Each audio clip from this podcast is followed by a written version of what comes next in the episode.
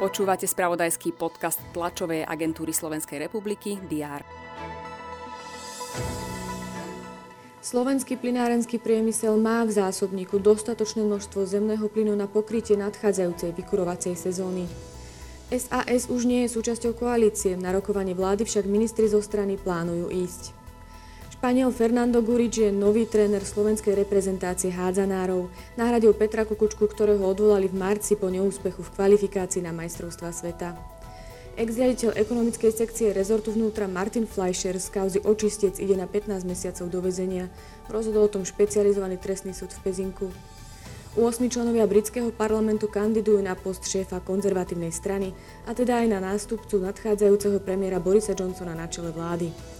Aj tieto informácie rezonovali predchádzajúci deň, je streda 13. júl a pripravený je prehľad očakávaných udalostí. Poďme sa naň spolu pozrieť. Sledovať budeme ďalší vývoj situácie v koalícii. Líder SAS a minister hospodárstva Richard Sulik vyhlásil, že strana už nie je súčasťou koalície. Deklaroval však záujem na dovládnutí súčasnej vlády. Premiér Eduard Heger následne vyzval stranu, aby urobila krok dozadu. Chce zachovať štvorkoalíciu. V súvislosti s touto situáciou sa s premiérom stretne aj prezidentka Zuzana Čaputová. Zjesť by sa mohli v závere tohto alebo v úvode budúceho týždňa.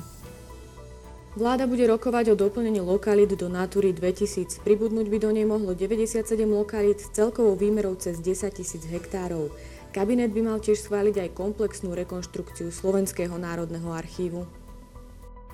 Na okresnom súde v Bratislave pokračuje proces s bývalým generálnym prokurátorom Dobroslavom T. v kauze Gorila. Špecializovaný trestný súd v Pezinku bude pokračovať v pojednávaní v prípade vraždy novinára Jana Kuciaka a jeho snúbenice Martiny Kušnírovej a tiež v kauze plánovaných vražd prokurátorov. Naplánovaná je aj tlačová konferencia odborového zväzu KOVO. Prezentovať má výsledky celoslovenského prieskumu o životnej úrovni zamestnancov a ich rodín. Súčasťou výsledkov sú aj každodenné reálne náklady domácnosti v porovnaní s potrebnými príjmami pre zabezpečenie dôstojnej životnej úrovne. Európska komisia predstaví svoju výročnú správu o stave právneho štátu v 27 členských krajinách Európskej únie. Očakáva sa aj tlačová konferencia generálneho tajomníka NATO Jensa Stoltenberga. No a americký prezident Joe Biden pricestuje do Izraela i na západný breh Jordánu.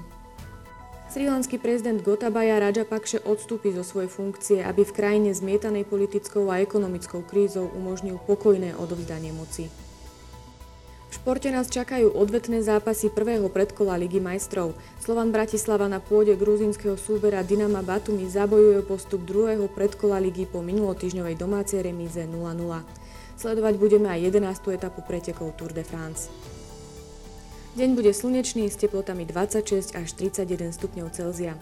Na dnes to bolo všetko. Aktuálne informácie prinesieme počas dňa v spravodajstve TASR a na portáli teraz.sk. Prajem pekný deň.